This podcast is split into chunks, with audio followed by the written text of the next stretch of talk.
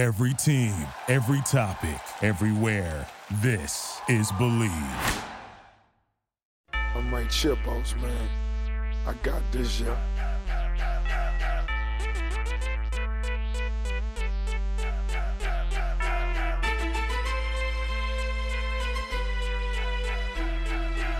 Ankle Pickers, welcome back to another episode of the Ankle Pick Pod, brought to you by the Believe Network.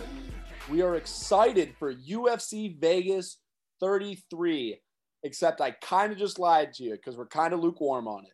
But that's fine. We got the full panel today.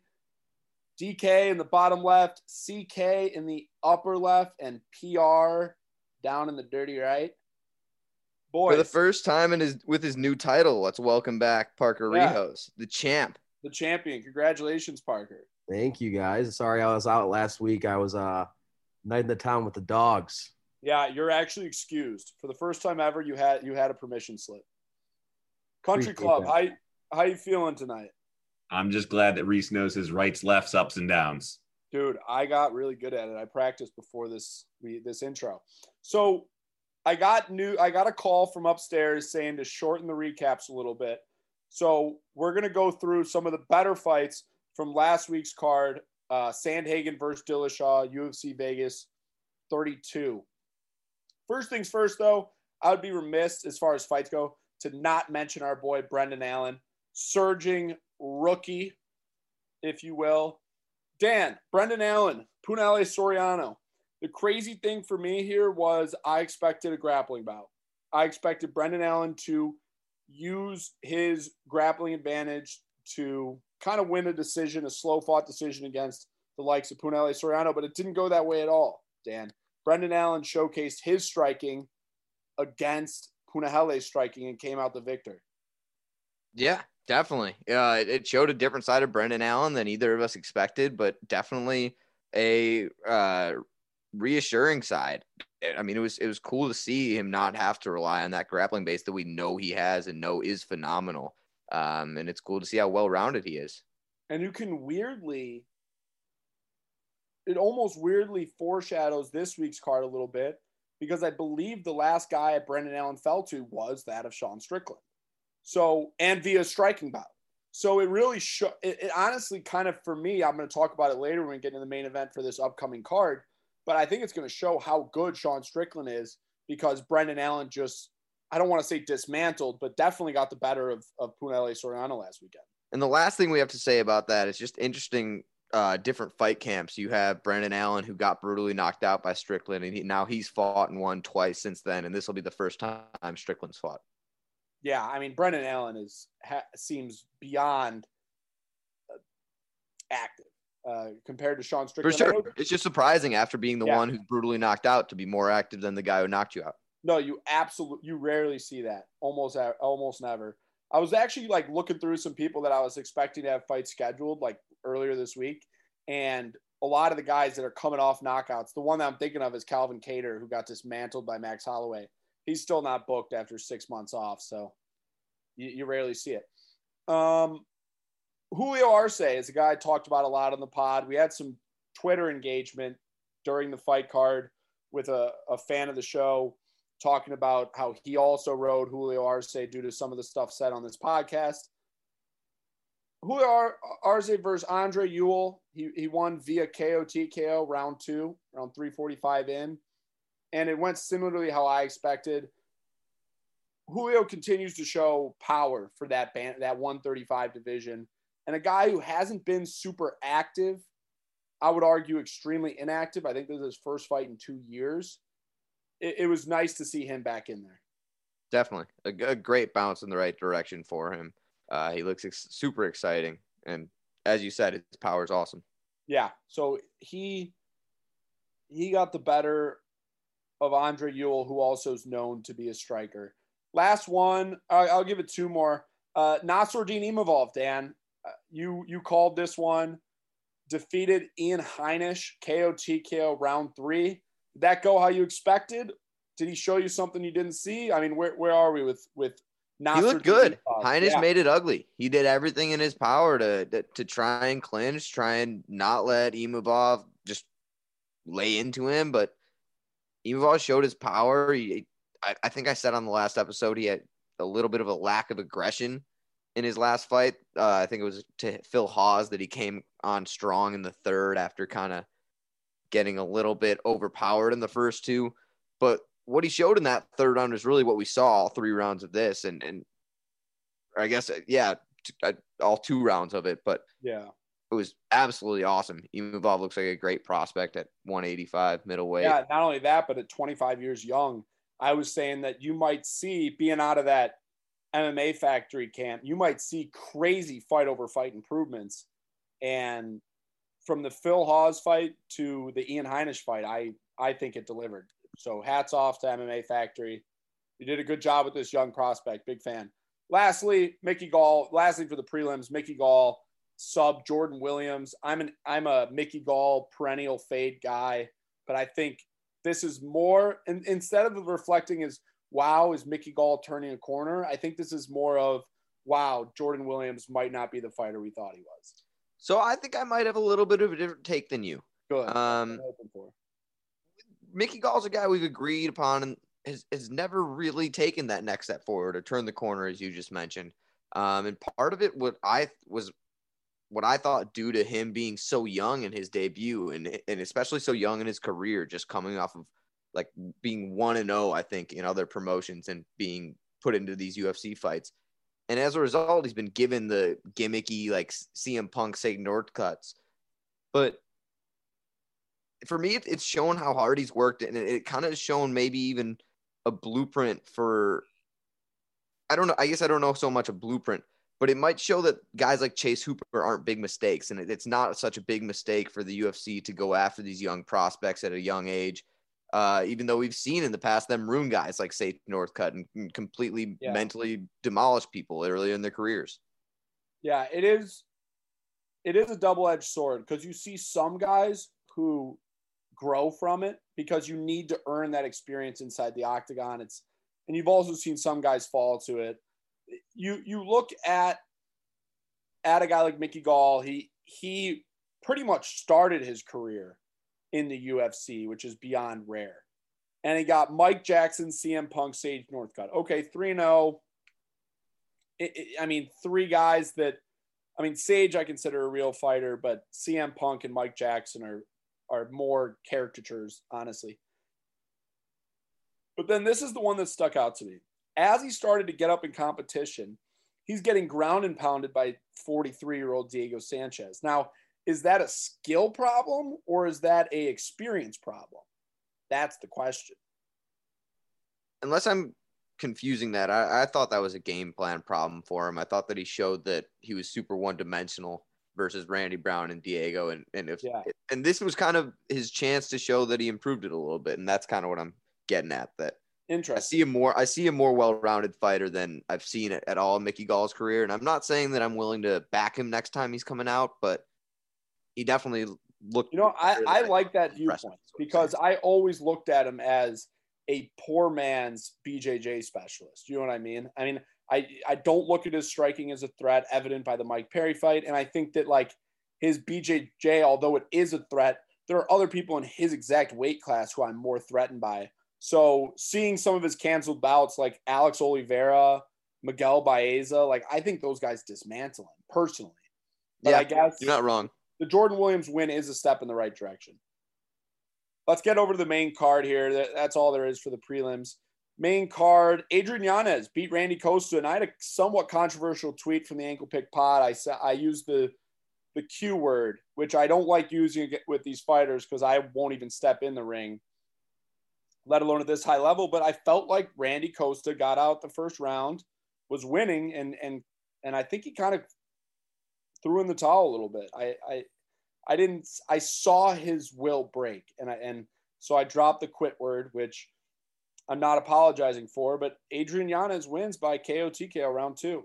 Yeah, I won't make that same claim. For me, this was just a super fun fight. Uh, Costa had his chances in the first. Um, he definitely hurt Yanez a couple times, but Yanez is tough as nails and came back in the second and just did what he had to do for Dr. Pepper.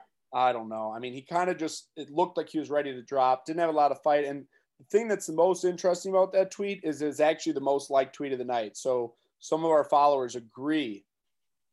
Miranda Maverick lost a controversial decision, probably at least the one that I think is the most controversial on the night. There's another one coming up, the Kyler Phillips, Raulian Paiva. Some people also said was controversial in that Kyler Phillips got a 10-8 in the first. One judge had it, the other two didn't. Did you find either of those decisions controversial? Maycee Barber. I thought I thought that the Maverick decision was more controversial than the Paiva decision. Um, you could you could kind of see Kyler fading there. I was confused by both, but not entirely surprised or shocked by both. We've seen worse. Uh, we will see worse in the future. Um, yeah, it, it stinks for Miranda Maverick, but she'll be back. She's Yeah, young. no. She looked great. You've been on Miranda Maverick. Every time we've ever discussed her on the show, you've been talking about how she's being groomed slowly to be a top level talent. And I, I And this was a test for her. This wasn't was. so much a groom, but I mean, Maycee Barber is a girl we were talking about. I think at the beginning of the podcast a year ago, maybe a year and a half ago, as someone who had a chance. uh, I mean, albeit a slim chance, of the very slimmest, um, of breaking Jon Jones's record of the youngest UFC champion of all time. That was her goal. She was vocalized about, or she was vocalizing that, um, as unrealistic as it was, but it's a woman who, who had a lot of hype at one point, and this is definitely not a, a walkover fight for Miranda Maverick. And I mean, she lost it. Obviously, Yeah. it wasn't a walkover And- fight; it was close. I think this is one of those that, especially as the women's division starts to fill up a little bit, this is something that I see will have a not a trilogy, but at least a, a, a part two to it. I don't think this this matchup is done yet. I mean, one's 25, one's 24. Their their career trajectory is very similar, and their skill sets ap- appear to be very similar as well. But I did feel robbed by this one. I had Miranda Maverick for a unit, so I want to disclose that that I might be biased, but I was shocked by the decision. Went right to Twitter, and it seemed like I wasn't the only one. But I, I really wanted to hear your guys' opinion on whether or not that was actually as, as controversial as I thought it was. I definitely thought it was the most controversial of the night, but uh, Yeah, I agree. I, I had Paiva. I was tweeting it from the ankle pick pod that I had Paiva. A couple people disagreed, but it sounded like the room mostly also had Paiva. Um, also, And Darren, the angst what? towards the referees only grew. I mean, you, you touched on the Paiva Phil- Phillips, but getting into the main event, that's a fight that a lot of people saw scorecards going a lot of different places. Yeah, and I, I, and let's yeah, let's, let's go to the main event here. Corey Sandhagen lost to TJ Dillashaw, returning from a two-year suspension for EPO usage. TJ wins a, uh, I believe it's it was a split. TJ wins a split decision, five-round main event fight. I had the decision for TJ three-two. I do want to hear everyone's cards here from the panel what, what did you have, Dan? We'll start there and we'll kind of make our way around. Yeah, I, I also had TJ 3 2. I thought it was super impressive the way he gutted it out after a clear knee injury in round one, and also that cut that obviously was what postponed the fight to begin with, but was reopened Yeah. pretty quickly in the fight. And I mean, New York Commission might have stopped that, but luckily we were in Vegas. Um, if if the scoring system changes, maybe Sandhagen wins the fight. I think he did more damage, as evident by TJ's bum knee and his cut across his eyebrow. But I think that by the 10-9 must system, I, I gave three rounds to TJ. I think that's like beyond a perfect explanation. Like if it is, it, I know Joe Rogan talks about this a lot, and some of the other commentators talk about a lot. How they go, well, it's it's the damage system. You know what I mean? I've seen Sean O'Malley get wheeled out of the cage before on a stretcher and gets the win, but mainly Andre Soukhamthath, which he clearly won the fight based on the 10-9 must system. But some people are arguing that it should be a, a damage system, and and there's there's some that say it should be a whole fight. You know, you let them go five rounds and just pick a winner back in like the Pride days. But Kobe, how did you see this one? Dillashaw, Sandhagen. I hate to nitpick, uh, especially like individual judges' scorecards, but I think that it, pretty across the board, for the most part, everyone saw Dillashaw one, Sandhagen two, Dillashaw three, Sandhagen four, and then it was the kind of the split fifth that ended up being the determining factor. We had a judge give Dillashaw the fourth over Sandhagen, and he gave Sandhagen the fifth, which really flipped the entire result, right? Because if, if Yeah. the judge gives the fourth to Sandhagen, then that's two or three going Sandhagen's way all of a sudden. I don't. I, I started with I hate to nitpick because I don't think that this is the wrong decision. I think that Dillashaw probably won that fight. I I was sitting on a Sandhagen bet, so I, I was rooting for him, but I wasn't shocked by anything that went down. Just a little bit suspect that like I, I think that we're all on the same page that it went alternating rounds through the first four, and the fifth probably pushed it over the edge to Dillashaw. But I, you know, I, I don't I don't want to get too deep in the weeds here. Parker, is that how you saw it? That's how I saw it too. I also was up with Kobe, and I had was wanting Sandhagen. I was pulling for Sandhagen a little bit. Um, my question to you guys: Do you guys think this will this will be another fight we see again?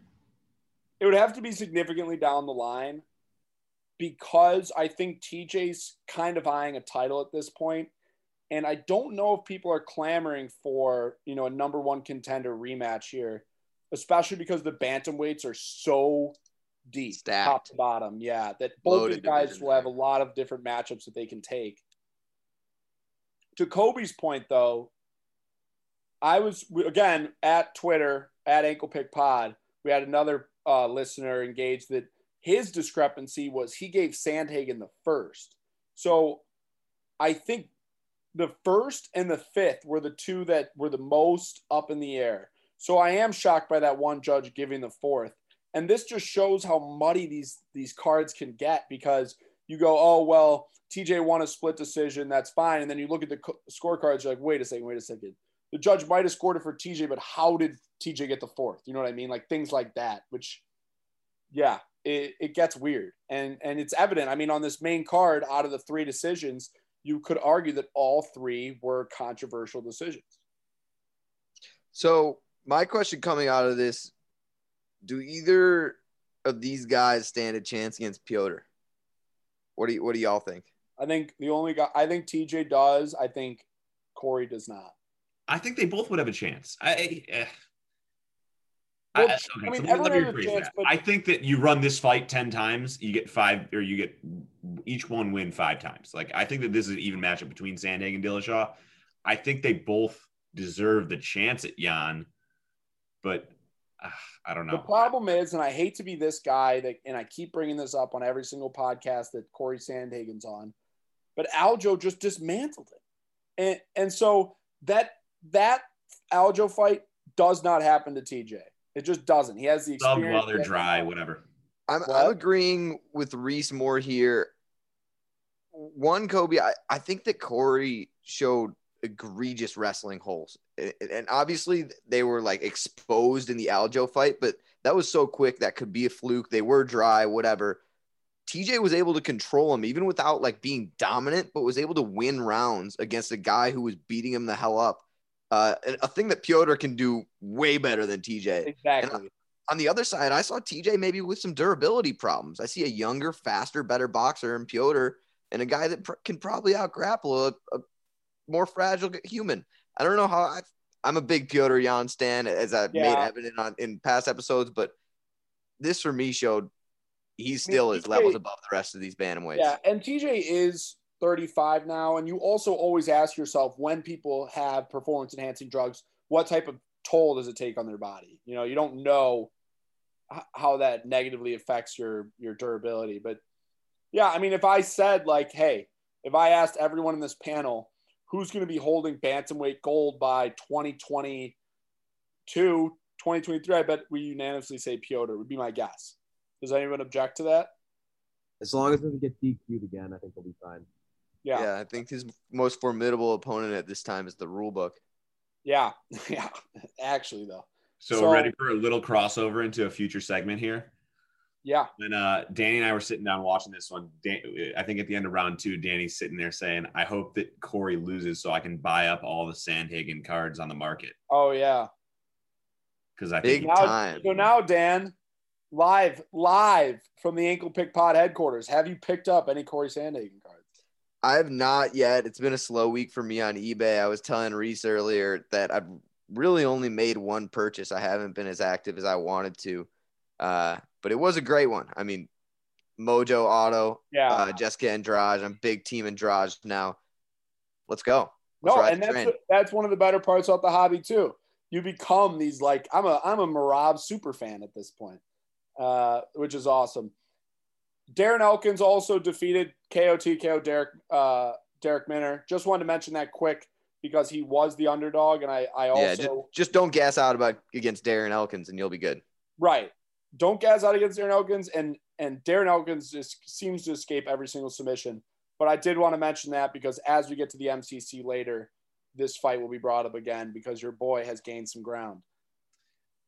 Any, I'm leaving this open to the panel. Anybody else have anything to add from last week's card before we move on to news and notes? I'll roll through bonuses real quick. Fight of the night was Paiva's win over Phillips, 50k to each of them, and then performance bonuses to Yanez and Elkins for their knockouts. Yanez and Elkins. Okay, I'm I Surprised agree. Arce got nothing.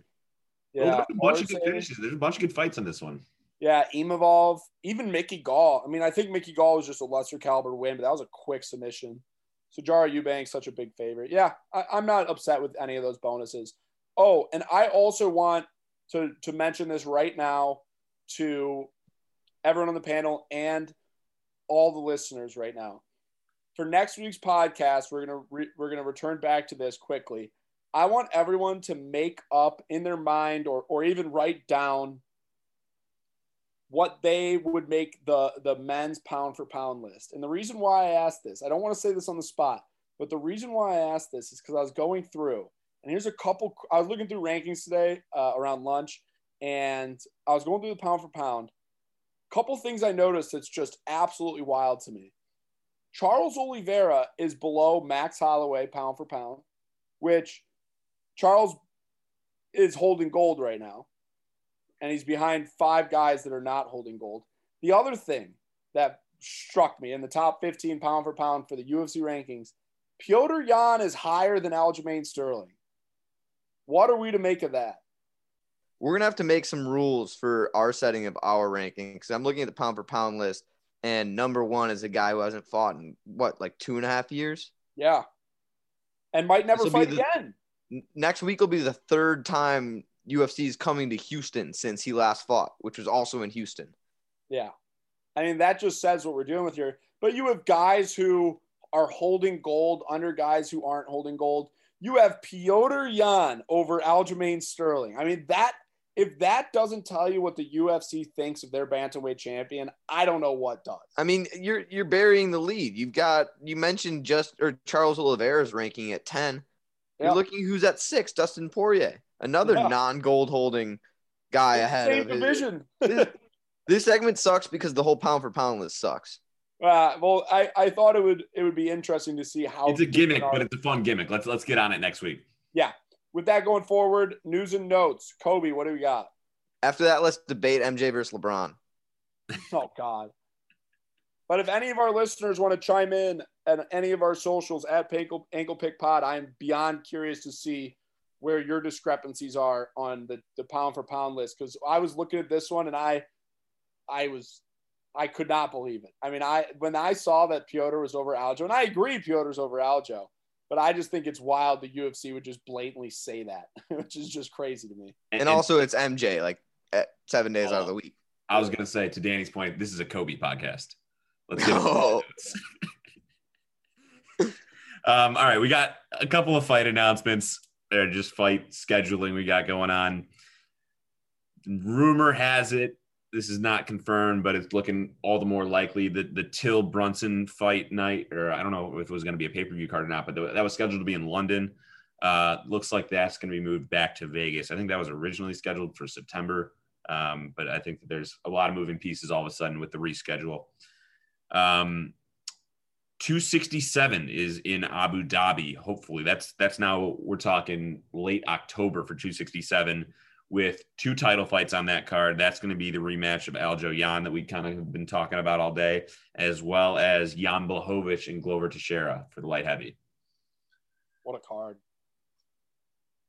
268 also announced. We've got Usman Covington for the title, and that's hopefully going to be at Madison Square Garden in November. Again, a couple moving pieces there.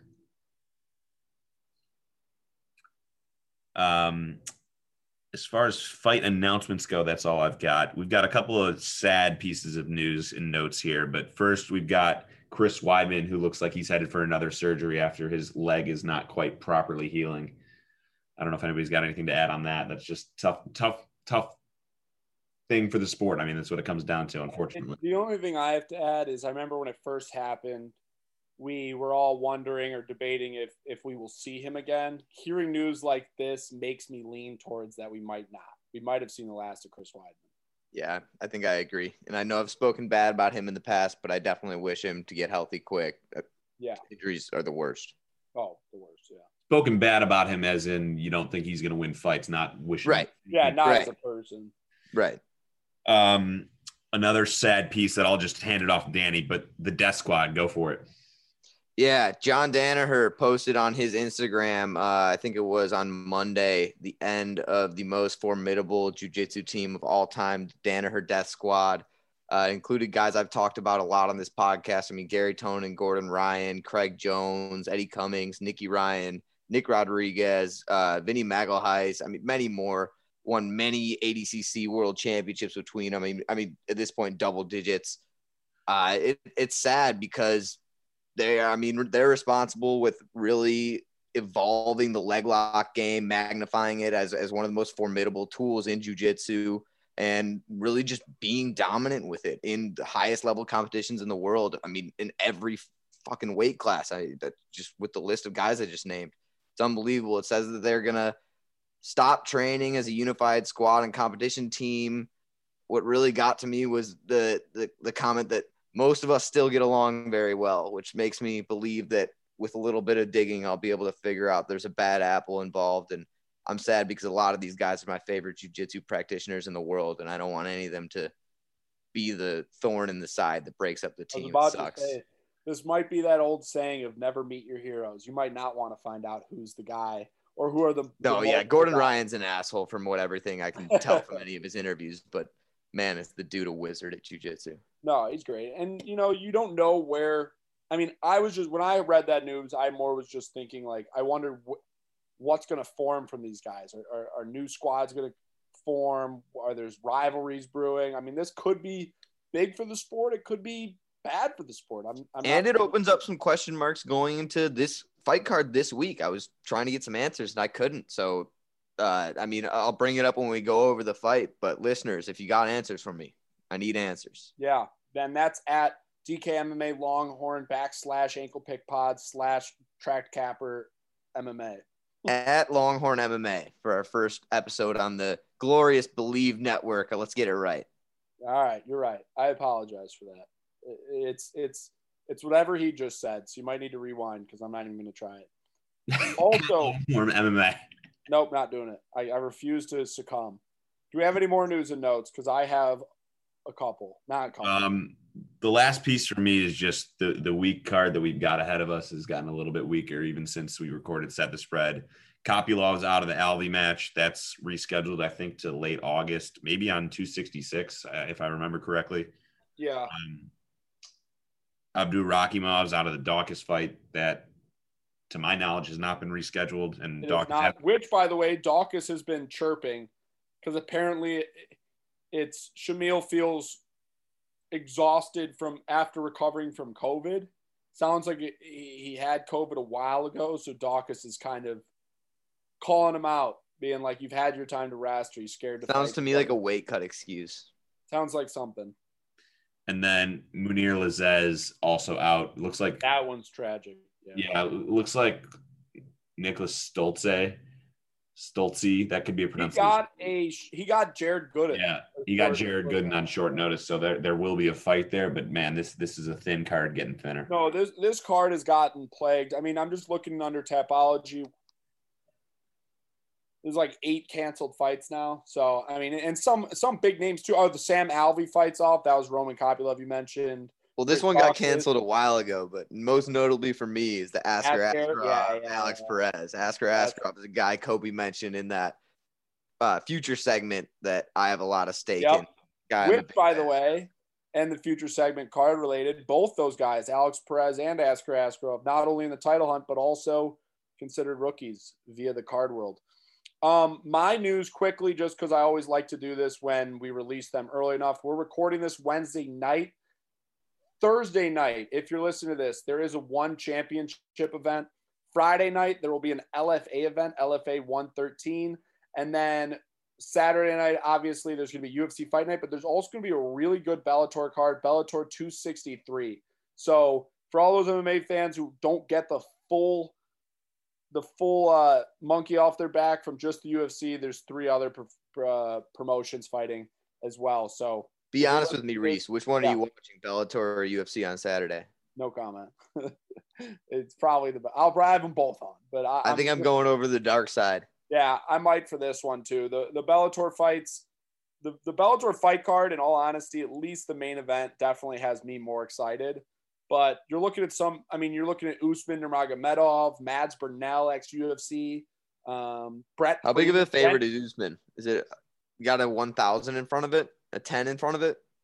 Probably. I mean, I can't even imagine. But dude, Brent Primus is fighting, and and against Islam Mamedov, who's 19 101. I mean, these names that we just rattled off, these are guys that you will probably see in the UFC down the line if they don't spend their career in, in Bellator, because these are high, high level mixed martial artists. So if you want to get in on it before it's before they're mainstream, you might want to check out Bellator this weekend also. And last but not least, in terms of combat sports, there's been some awesome action in the Olympics in terms of boxing, judo, sambo, um, wrestling, and, and and that's been that's just been dope. I don't really have anything specific to call out, but it's just been dope, and it's fun to watch yeah. the com or the Summer Olympics with a new love for combat sports.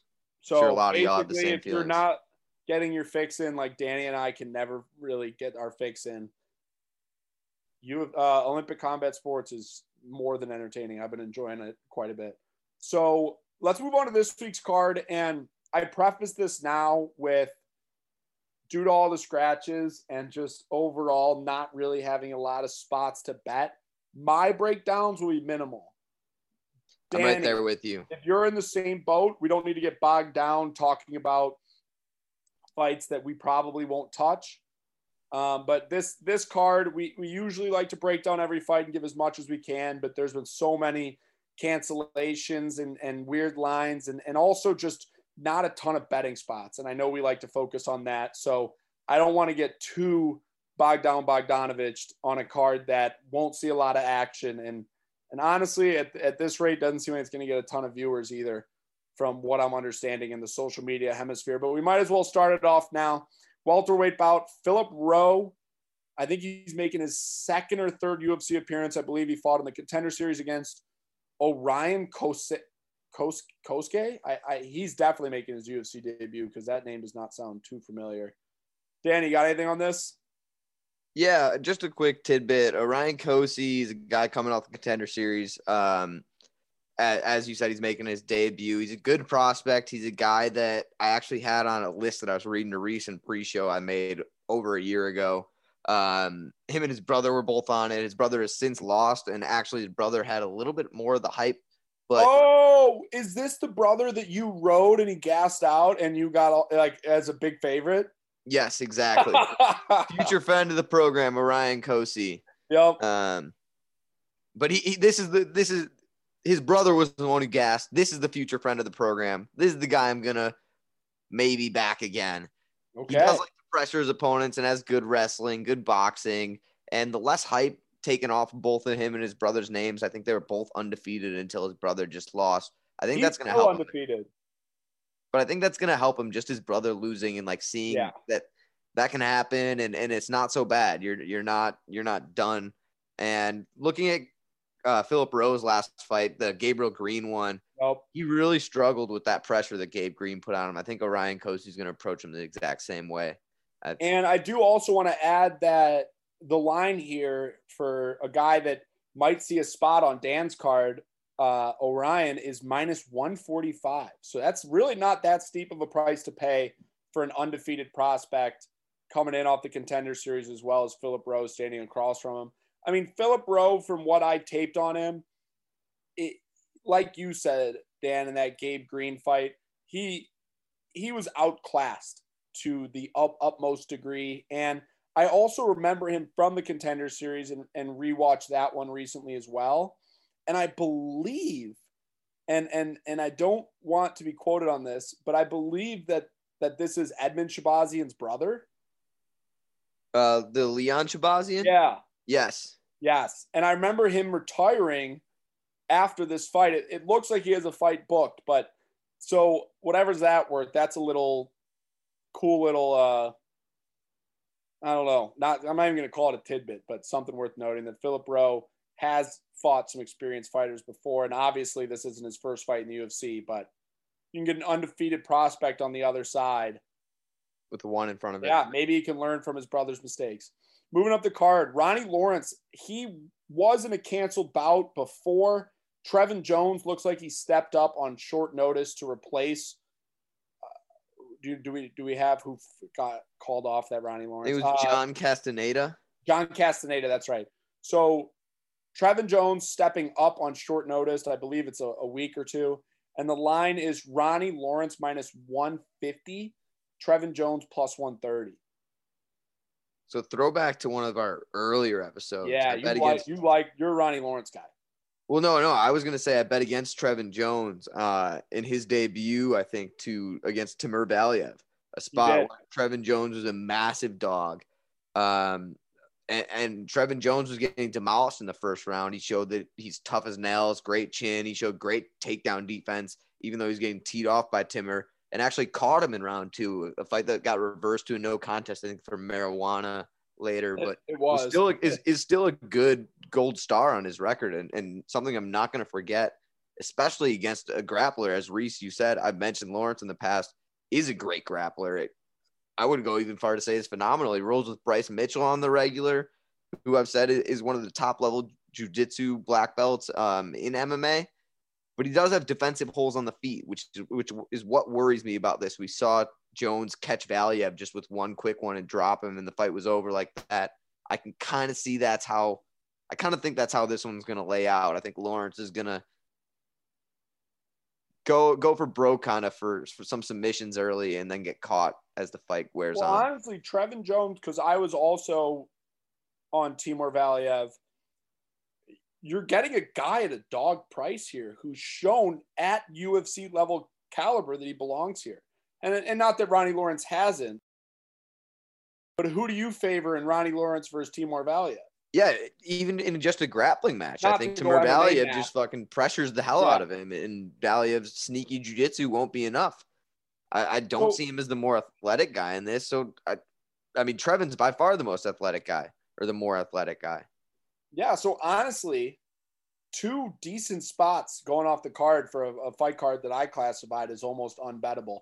Moving up, women's strawweight bout, Jinh Frey versus Ashley Yoder. This is another one that had a fight cancellation. I believe Jinh Frey was scheduled to fight somebody else. I might be mistaken. Nope, she was. She was Jinh Frey versus Istela Nunes. Nunez withdrew, and so Ashley Yoder stepped up to fight here in this spot. And Ashley Yoder is actually going to be the favorite here at minus 150. Jinh Yu Frey plus 130. Yeah, Reese keeps talking about sneaky spots that uh, might see a, a Saturday card, and this continues to be one of them. I say all the time, women's dog or pass, and this is no change. We've got a short notice favorite here, a girl who I don't think is all that incredible. I think she, yeah, she's what eight and seven. Eight and Um, seven Team Quest. And I Tends to rely on her length. Like, isn't very skilled anywhere. She struggled in the, uh, she was on the Ultimate Fighter and struggled. And then in the UFC too, she's been, oh, significantly sub 500. I believe three and six, three and seven in the UFC. So it, it the, the, so it, the real question you got to ask yourself when you're looking to back this is where do you put Jinh Yu Frey amongst these strawweights? So I don't think that she's a contender. I don't think she's incredible. I, I mean, we saw her get dominated by my girl Loma. Yeah, Loma, but who's- that's a different beast. Yeah. But I mean, but Loma is a, a natural atom weight. This isn't Yeah. a girl who should be dominating you in the clinch. And Jinh Yu Frey was really having trouble. I just think she's the more solid martial artist here. She should have more output. Ashley Yoder on short notice is not going to get my favorite money. I think that there's an opportunity to play a dog or pass, but it's women's MMA, so anything can happen, and this is no by no means a max play.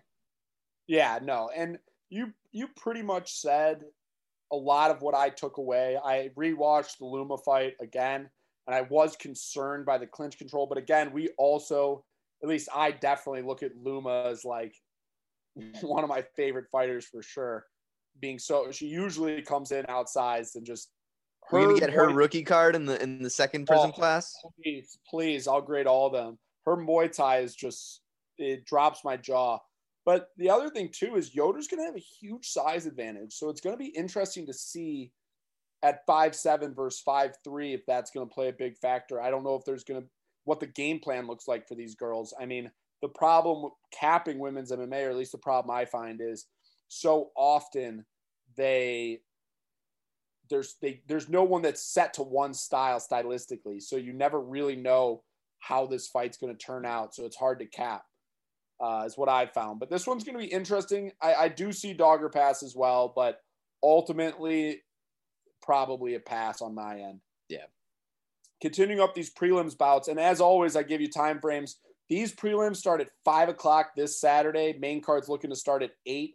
So hopefully a little bit later of a night. It's been so weird having these UFC cards end at nine o'clock on a Saturday. I'm like, they usually have my night spoken for. Now I'm like, I don't have an excuse to not go out. I'm like, shit, I am a little buzzed, but man, this thing ended at nine.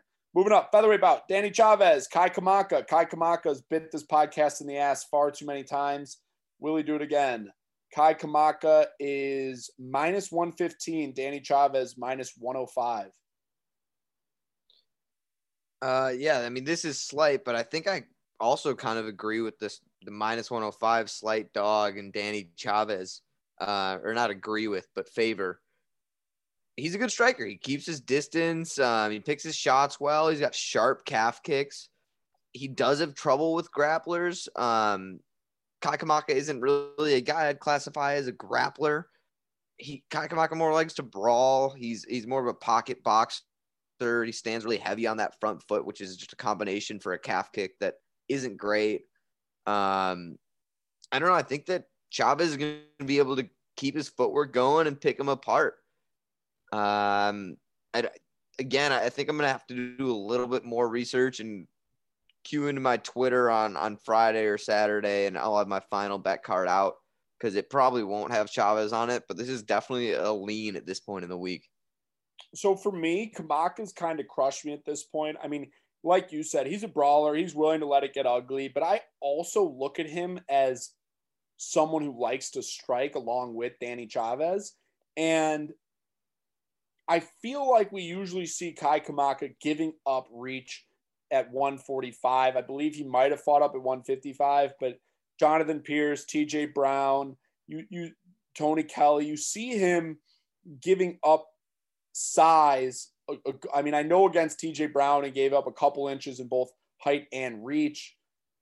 Now, if you want to go to MMA math, okay, TJ Brown beat Kai Kamaka lost to Danny Chavez. But Kai Kamaka for the for one of the first times is not actually giving up reach advantage here and actually has two and a half inches on Danny Chavez. So I don't know if that'll play a factor when being on the feet. And and I, I worry that because I've been high on Kai Kamaka, not high, but I've liked him. Coming off two UFC losses, man, I, I wonder if he's going to change his game script a little bit. That's what Kai's I, also got a big time age advantage at 26 versus Danny Chavez 34. 34, yeah.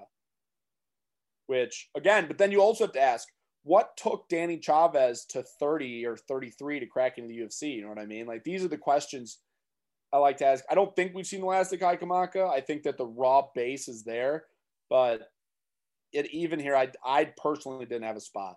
There are a lot of guys with really weird records on this card. Yeah, all over this one. card. Now, guys, but I meant men and women. This one's interesting. Chris Gruetzemacher, ex UFC uh, tough guy, versus Rafa Garcia. And the line is Gruetzemacher plus 255, Rafa Garcia minus 310. Yeah, I don't so much agree with the line, but I I, either. think that Hoff is the favorite. He looked real good, even in that unanimous decision loss to Nasrat. They were trading in the first. I mean, it looked like it was going to Nasrat, but it looked like, I mean, Garcia was not any kind of a step over. Um, as long as his, his chin isn't gone, I think it was a pretty quick turnaround on that Nasrat fight. But as long as his chin isn't gone, Gruetzemacher stinks. Gruetzemacher doesn't have a legit win in like six years. Um, I, I- I think he, what says it best is a loss to uh, Lobov, Oh, he lost to a lot of guys. Artem Lobov. Lobov on his Ultimate Fighter season, which is just hilarious. He's lost to Chas Skelly, who I believe is since retired, or he's or he's no, he's not retired, but he's 36 and has come back from retirement. Davi Hamos, that's a good win.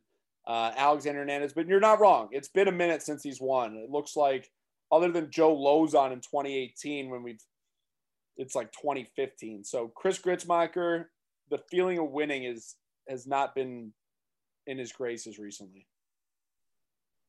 Parker, I hope you're ready because I hope you didn't think you were going to sign onto this podcast and get away from pronunciation of the week. So Colin Anglin is fighting who in this featherweight bout after the Chris Gruetzemacher Hafa Garcia? I'll be honest. I thought I was going to get away with one this week, guys. I'm getting the call from upstairs. It can't happen. Mels. Fuck. Hold on. Need my glasses. Get everything you need. Melsik.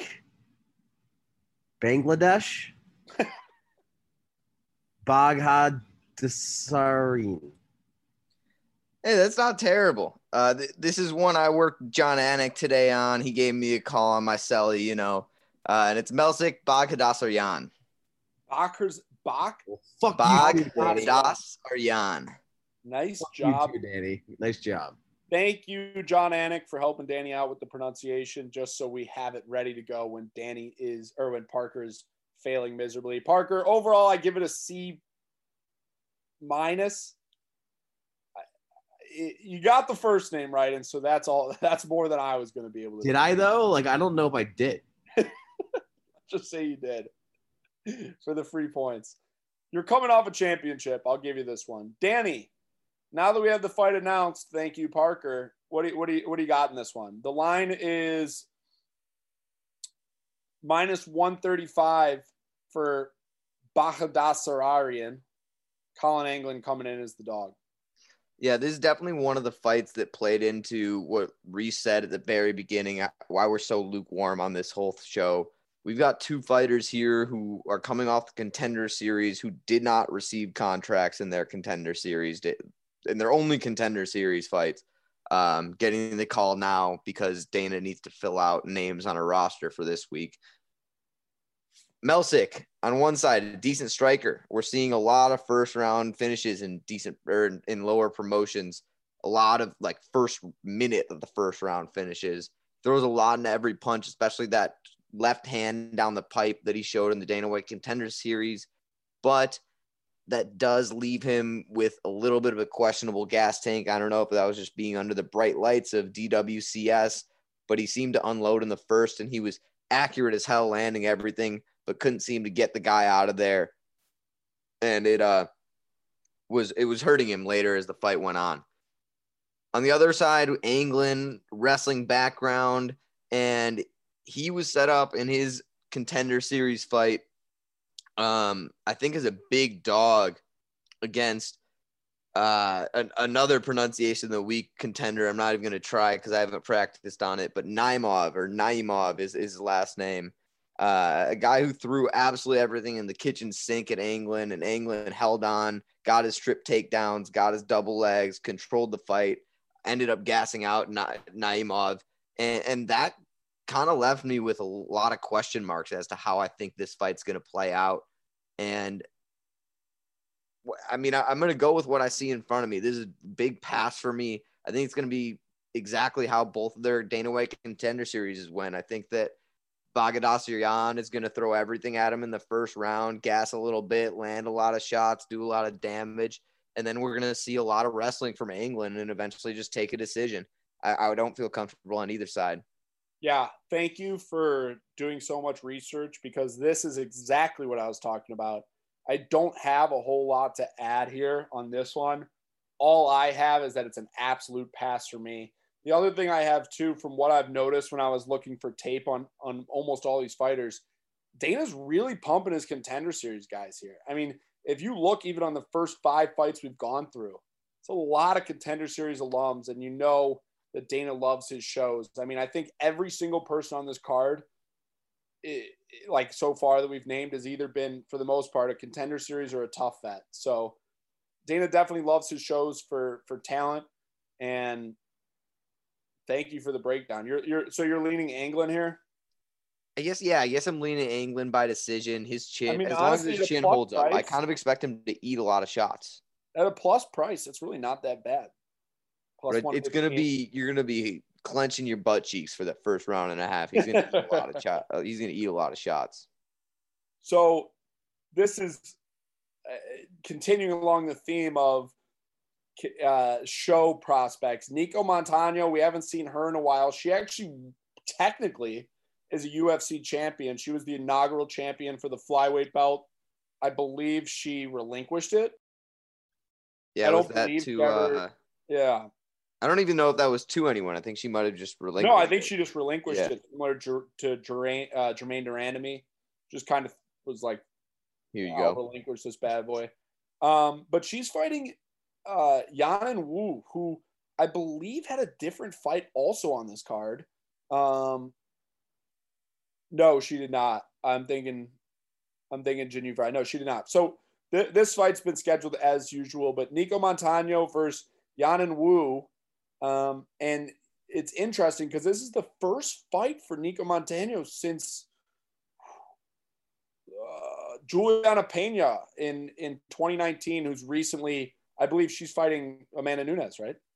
With a belt coming up here. I think so. Yep. Yeah, but nonetheless, it's in, in, interesting. Lauren Murphy also is getting a title shot, and she beat her on the Ultimate Fighter. So it's not like her resume isn't um, up to par with a lot of the UFC, but we just haven't seen her in a while. Nicco Montaño yeah. here is minus 245. Yanan Wu plus 205. Minus, minus 245? Yeah, dead serious. All right, I've got a dogger pass situation again. I was gonna say I slightly lean Nicco Montaño, but how can you put your hard-earned cash on her? Similar to Miesha Tate, we've seen her fight one time since winning the Ultimate Fighter in 2017. That's one time in four years. In the meantime, she's pulled out of seven fights. That's five in a row since the Juliana Pena. Yep. This is a chick that's mentally in, mentally out, cannot back her has to be dogger pass here. But I mean, like reset at one point, Nicco Montaño was winning fights against skilled women. And yeah, so I have I to imagine she's the more skilled fighter. I so, will not back her. Yeah, I'm glad you mentioned that about because I did want to add that if you look at her fight log, I mean, it is just riddled with cancellations. And when you go through the details of the cancellations, she's always the one pulling out. So it, it does make you want to question the mentality. I mean, she's relinquishing her belt. I know there's always more behind the scenes, so I don't want to make any speculations, but it's something that as a capper I look at.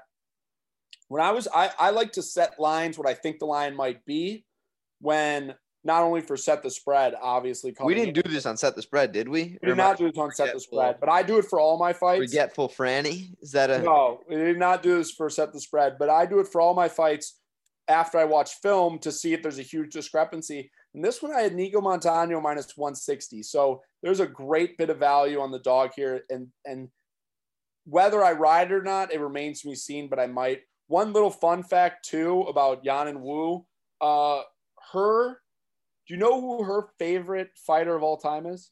I have no idea. Sakuraba. I love that. The Gracie right? killer. Yep. The Sakuraba. Gracie Hunter. Forgive me. Forgive me. And she's, people. she's 25 years old and she actually has heart for days. I mean, she, this is the fight that I believe against Jocelyn Edwards. She like fucked her arm up like badly. I think it was either dislocated or or broken clean off, and she complained the entire time to the letting her continue. And that's the type of heart that it's it's pretty easy to back because you know she's she's gonna give everything she's got. Oh yeah. So just a fun little tidbit that Sakuraba is who she mo- models her fight style after. And so that is An MMA Hall of Famer for sure. I don't know Oh. about a UFC Hall of Famer. Yeah, but easy. Those Pride days, Sakuraba is is one of the arguably Pride goat conversation. Oh yeah. Kobe, MCC, it's it's time. We have a six fight main card starting at 8 p.m. this Saturday, July 31st. Whether it stays intact, that remains to be seen. Can you update us on the standings, my friend? Yeah, you bet you want us to update us on the standings. Really, the highlight of the week was Reese's seven point or plus seven fifteen Elkins by KO. Um, that certainly made up some ground on the back of the pack here. He's within two points of DK, within what six points of myself, and Parker's still just leading the field by about twelve off of me. So no change to the overall standings, but Reese is certainly up there. I also do want to add that um, I hit Darren Elkins versus Mirsad Bektić back in the day at plus 715 when he had kicked him against the cage against Mirsad Bektić. I went all the way back through and saw that the line was plus 715. So, So let, that be a note to our. I needed to add there. that because I was like, Anytime you see a plus seven one five with Elkins, that that's just a green That's a light. gar- It's a guarantee. It's a it's a Reese guarantee that I can lock it in for you. But that was one of the best comeback finishes probably of all time. So with that being said, welterweight bout: Bryan Barberena, Jason Witt. The order is PR, CK, DKRP. yes, Let's sir. get to it, man. The casuals versus the pros. Let's see it. Parker, who you got here and via what? Sorry. Brian, wait, wait, wait, wait, wait. Before you go, Bryan Barberena is minus 260. Jason Witt on the other side at plus 220. Reese, please refer to me only as champ. Thank you. Uh, you are you're hey, who am I? You're in, you won last year's and you're in first this year. So who, who am I to call you? Brian round one plus 250. You're a bad man. Interesting. Interesting. Yeah, not bad. I, I round props always scare me, but that's not bad at all. Um, I'm on Barberena knockout plus one sixty. Yeah, that's the better line. Yeah, for me, I was looking at. I guess I'll go with my breakdown first. Barberena is a guy I have a lot of respect for after, especially after watching tape this week. You look at his resume, or you look at his, uh, bleh. you look at his strength of schedule. It's phenomenal. You've got guys Colby Covington, Leon Edwards. I mean Vicente Luque, who had rocked. Um, I mean, just phenomenal killers so much respect for that guy, and he's good takedown defense. I expect Witt to try and take him down. I think Witt's going to be slower than him. I agree with y'all. I, I think that Barberena is going to rock him. I was deciding between the under one and a half, which is at plus 135 right now, and Kobe's line, the plus 160, Barberena by KO. And I'm going to go with Barberena by KO. Let's ride the hot hand of my my own kid brother. Yeah. I mean, I- your breakdown's really spot on. I do want to add that one of the things I was really worried about in is his chin has held up so well throughout his UFC career. Has put on a lot of exciting fights. At 32, you don't expect someone to decay, but you look at a unanimous decision against Colby Covington, a unanimous decision against Leon Edwards, uh, then slowly starting to crack in an absolute war against Vicente Luque. And if you, as a listener, have not watched that fight, it's an absolute must. Uh, That fight is phenomenal.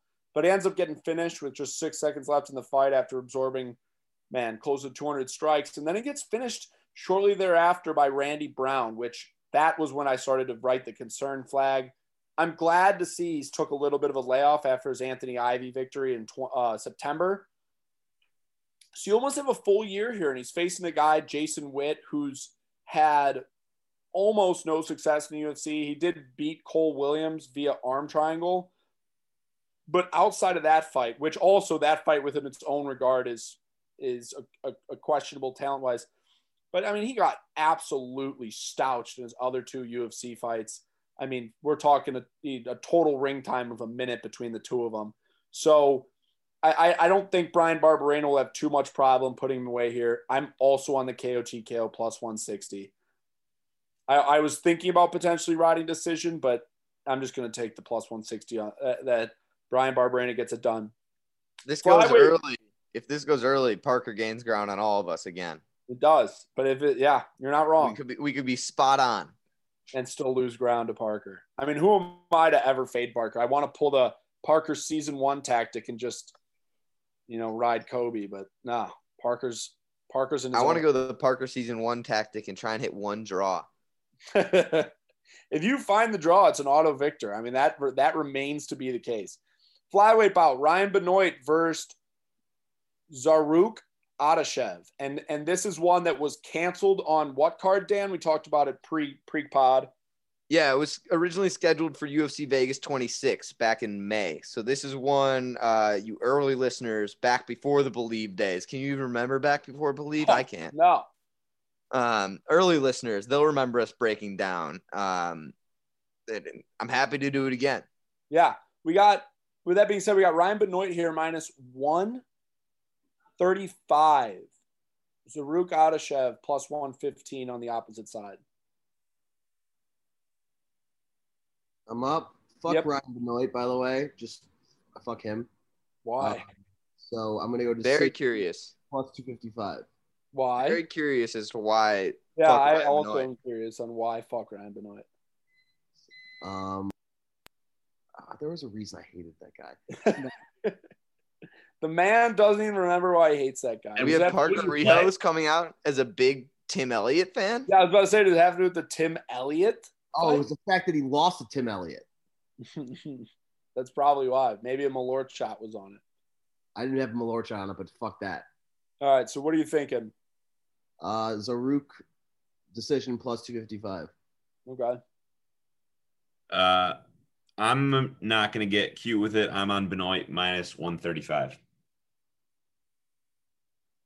Yeah, uh, I think I already might have played my hand a little bit. Um, I mean, this. I know I said it a second ago, but for our OG OG listeners, throw it back to the very first Tim Elliott fight. The first time we talked about my dude, my friend now, Tim Elliott. It was because of this Ryan Benoit fight. I had money on Ryan Benoit, uh, a, a guy who on the surface is a good striker. Um, I mean, I, he's a good grappler as well. Uh, it, it was a match where Tim Elliott was supposed to have a, a massive grappling advantage, and that ended up not being the case with Benoit controlling some of the reversals, the scrambles, even getting into him in a knee bar that almost that did make him scream out in pain, almost made him tap a la Tony Ferguson. Tim Elliott showing some next level toughness there.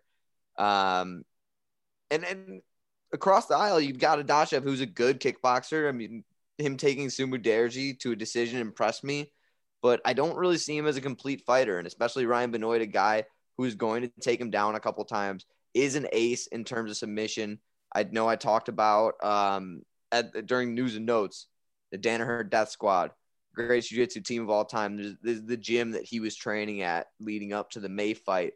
Uh, I talked about the answers I'm looking for. The answers I'm looking for. I've been looking for a Ryan Benoit interview on any platform or YouTube, whatnot, pre uh, precluding this fight that talks about where he trained, how what that atmosphere was like in, in a gym that was splitting at the seams while he was ending a fight camp. I mean, the announcement was made in his fight week. It's got to be a curious thing. Definitely a question mark for me. But really, what I'm going to take away from that is he's been getting wizard advice from the wizard headmasters, from all the Dumbledores. Um, this, is a guy who's going to come in and maybe get a heel hook. Could be easy, could be first round. I'm going Benoit submission for the MCC. Look for Benoit to possibly be on my card, but I'm gonna I'm gonna back my guys Danaher Death Squad for maybe the last time. For me, and I, I think this might be a best fight odds mistake because Ryan Benoit's name is messed up, but I'm getting no props for Benoit. Uh, I just see Adashev's. So for that, I'm going to make it simple and just go Benoit minus 135 because I don't think I have another option.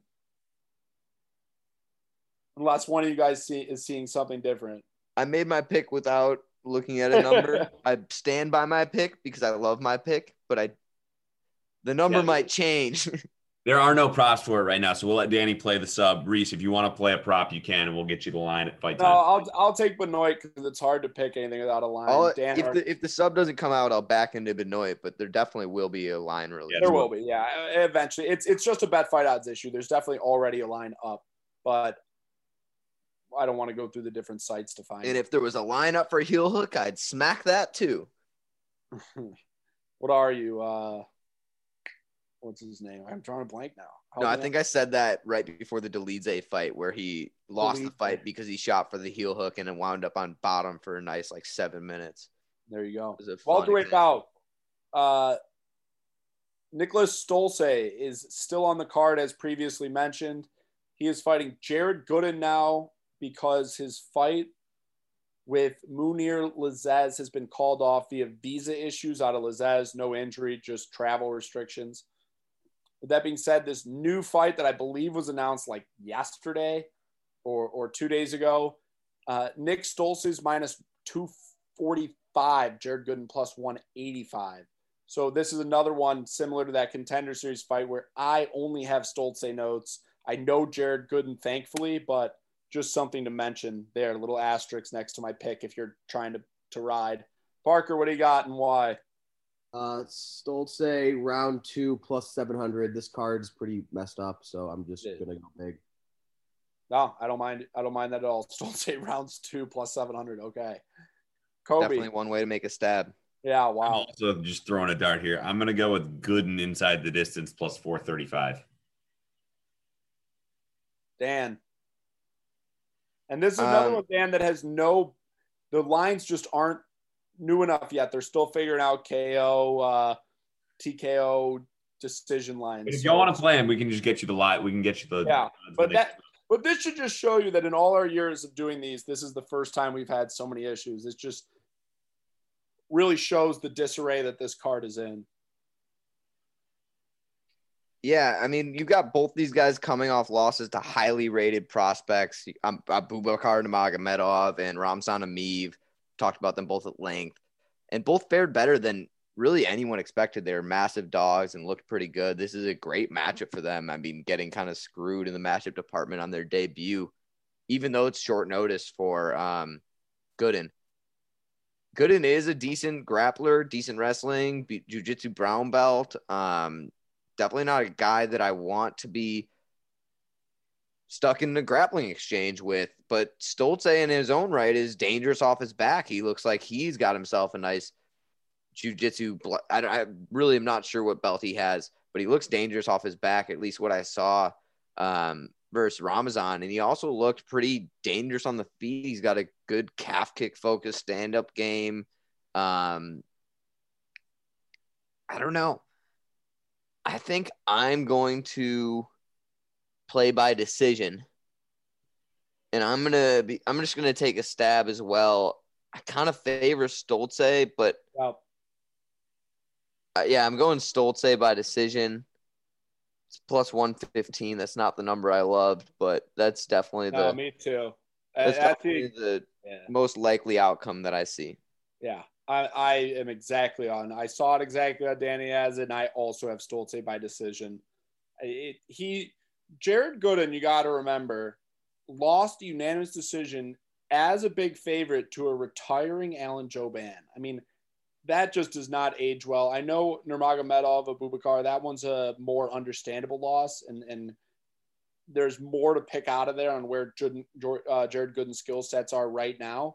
But that Alan Jouban loss is too tough for me to swallow. He's sitting behind a a, a desk right now, doing the the UFC. No, and even in the Abubakar fight, you had Abubakar after getting caught in a triangle out there trying to prove something. I think he spent the first two rounds striking, didn't attempt maybe one takedown. yeah, I mean, Um, and then in the in the four or in the third, he he attempted, I want to say, two takedowns and got over four minutes of control time. Gooden Yeah. seems like a I mean, guy that's beatable. Jared Gooden has the longest neck in the game, but unfortunately, that's not going to be enough here. Stolze by decision, I, I, I like quite a bit. And actually, might be one of the only things to actually see my card. Moving up quickly, uh, Cheyanne Buys versus Gloria De Paula, women's strawweight bout. The line here is Cheyanne Buys minus 170, Gloria De Paula plus 150. Parker. Uh, I'm gonna go with buys TKO KO plus 1,050. Holy shit. That's and that right there is like how you really make noise. I love that pick. Yeah. Also a dart. I'm gonna take the dog DePaula by decision plus 245. Nice. Yeah, this is one of the main reasons why this fight card is so terrible. You've got, I mean, these women five and three, five and two, one fight away from the co-main event. How the hell do we let this happen? How the hell is this on the main card? How the hell is this? How the hell am I having to pick a line here? Neither of them have a UFC win. You got Bays or Bays, I think is how you pronounce it, who got dominated as a big favorite uh, by Montserrat Ruiz when she had no answer for Ruiz's clinch throws. And DePaula on the other side had trouble with Jinh Yu Frey controller in the clinch, which is interesting. I mean, we talked about Jinh Yu Frey being a, a dog on sh- against a short notice fighter who's eight and seven earlier in the card. It's just interesting all around. I, I, I got to go Bays to get back into the win column. I talked about last week and was wrong uh, I think it was Goldie that I said was looked like she was given being given a winnable fight to being bounced back into the win column. I'm going to say the same thing here about Cheyanne Bays. Take that as you will, but I'm going Bays by decision. Uh, I, do think she gets back in the win column. Yeah, I'm going to gain some ground here. I like DePaula. She fights at a shoot box, which for those who don't know is one of the toughest, hardest camps there is. She's a Brazilian, and you know, Dan's right. she's lost to a girl on on her undercard, Jinh Frey, and they neither of these girls have have UFC wins. But uh, for that reason, I really like the dog here, and I think you probably see me on the 150. But I am going to get dicey here for for the game sake, and I will take Paula wins via inside the distance plus 555. What do you think is more likely there? A sub or a TKO? Probably a TKO, but I'm fine with either. I, I think a T. I, I mean, so you think that if we're waking up on Sunday morning and we find out that uh, DePaula wins inside the distance, it's a ground and pound TKO, like yeah. mounted too much for Cheyanne. Maybe she turns her back. Couple. I don't know. I mean, makers. I don't know. I mean, that's a tough question because I really the, lines are so similar. They do she could really win either way. I think ultimately it will be a decision, and for that reason, I will be riding just DePaula straight up. But I, I imagine. I mean, that's a tough question, Dan. I, I imagine it would be a.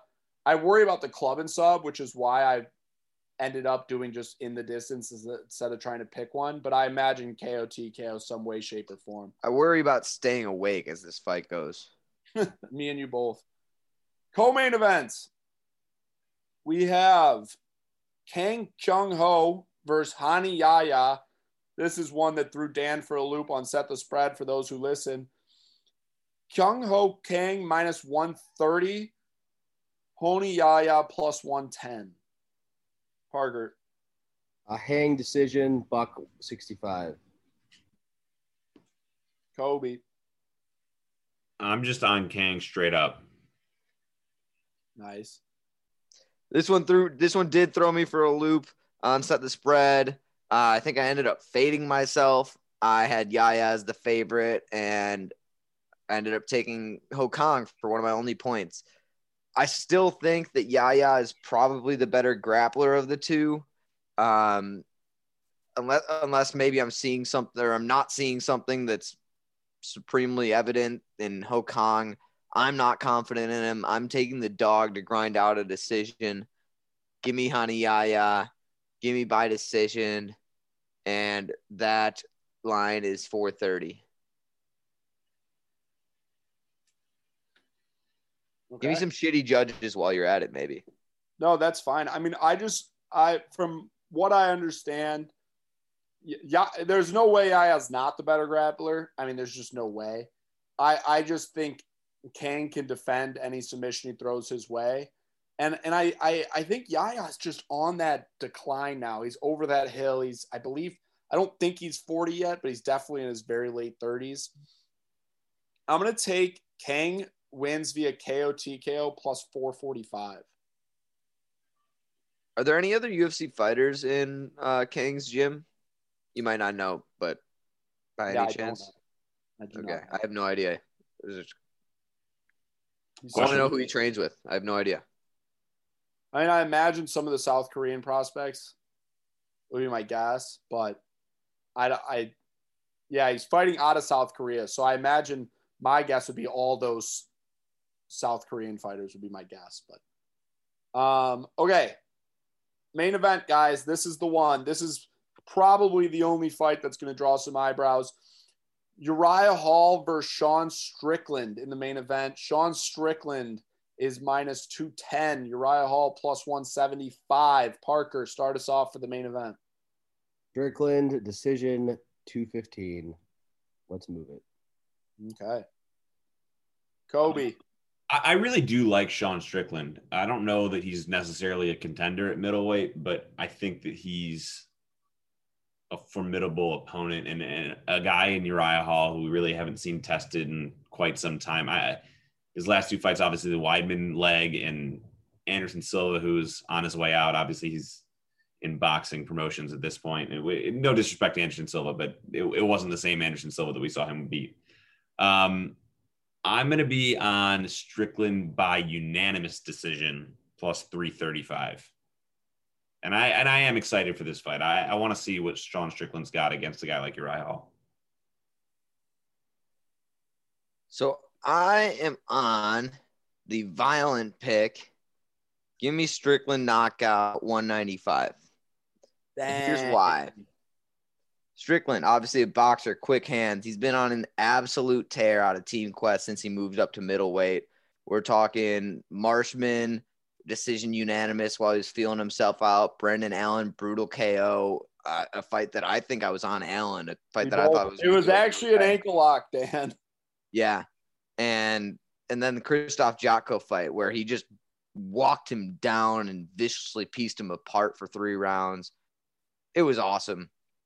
Uriah Hall is a guy I've said in the past is pretty good at finishing legends who are past their prime and not pretty good for much else. I think he gets back into the L column here. I'm going Strickland knockout. And MMA math will tell you if you look at that Jotko fight, Strickland put it on Jotko for three rounds.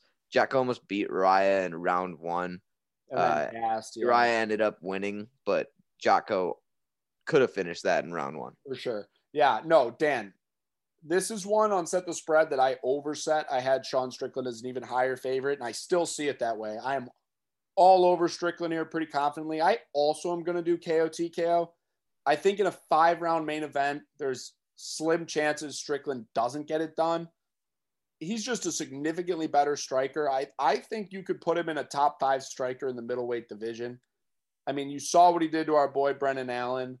He's taken uh, Kamaru Usman back in the day via unanimous decision pre-accident. The big thing for me on Sean Strickland's return was durability, mentality. How was he going to hold up? And it, it's shown that he's he hasn't gone anywhere.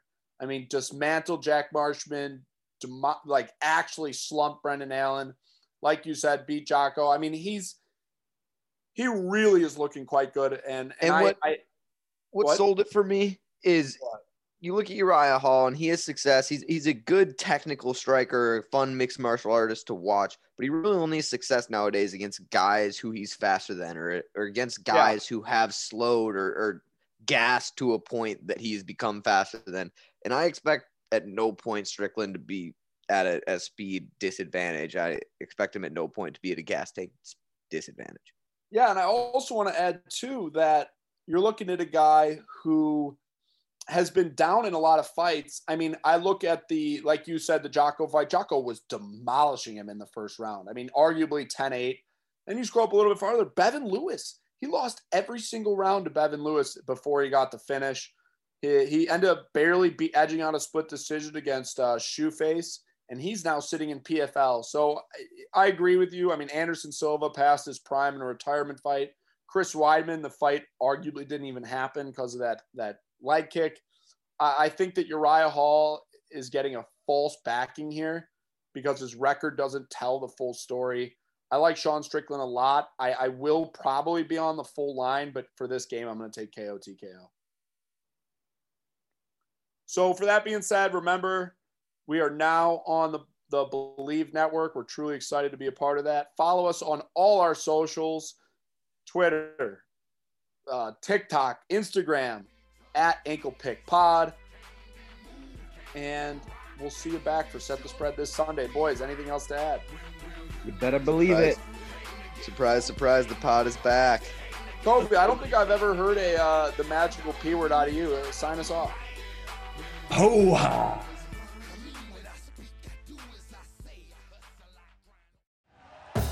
Thank you for listening to Bleav. You can show support to your host by subscribing to the show and giving us a five star rating on your preferred platform. Check us out at Bleav.com and search for B L E A V on YouTube.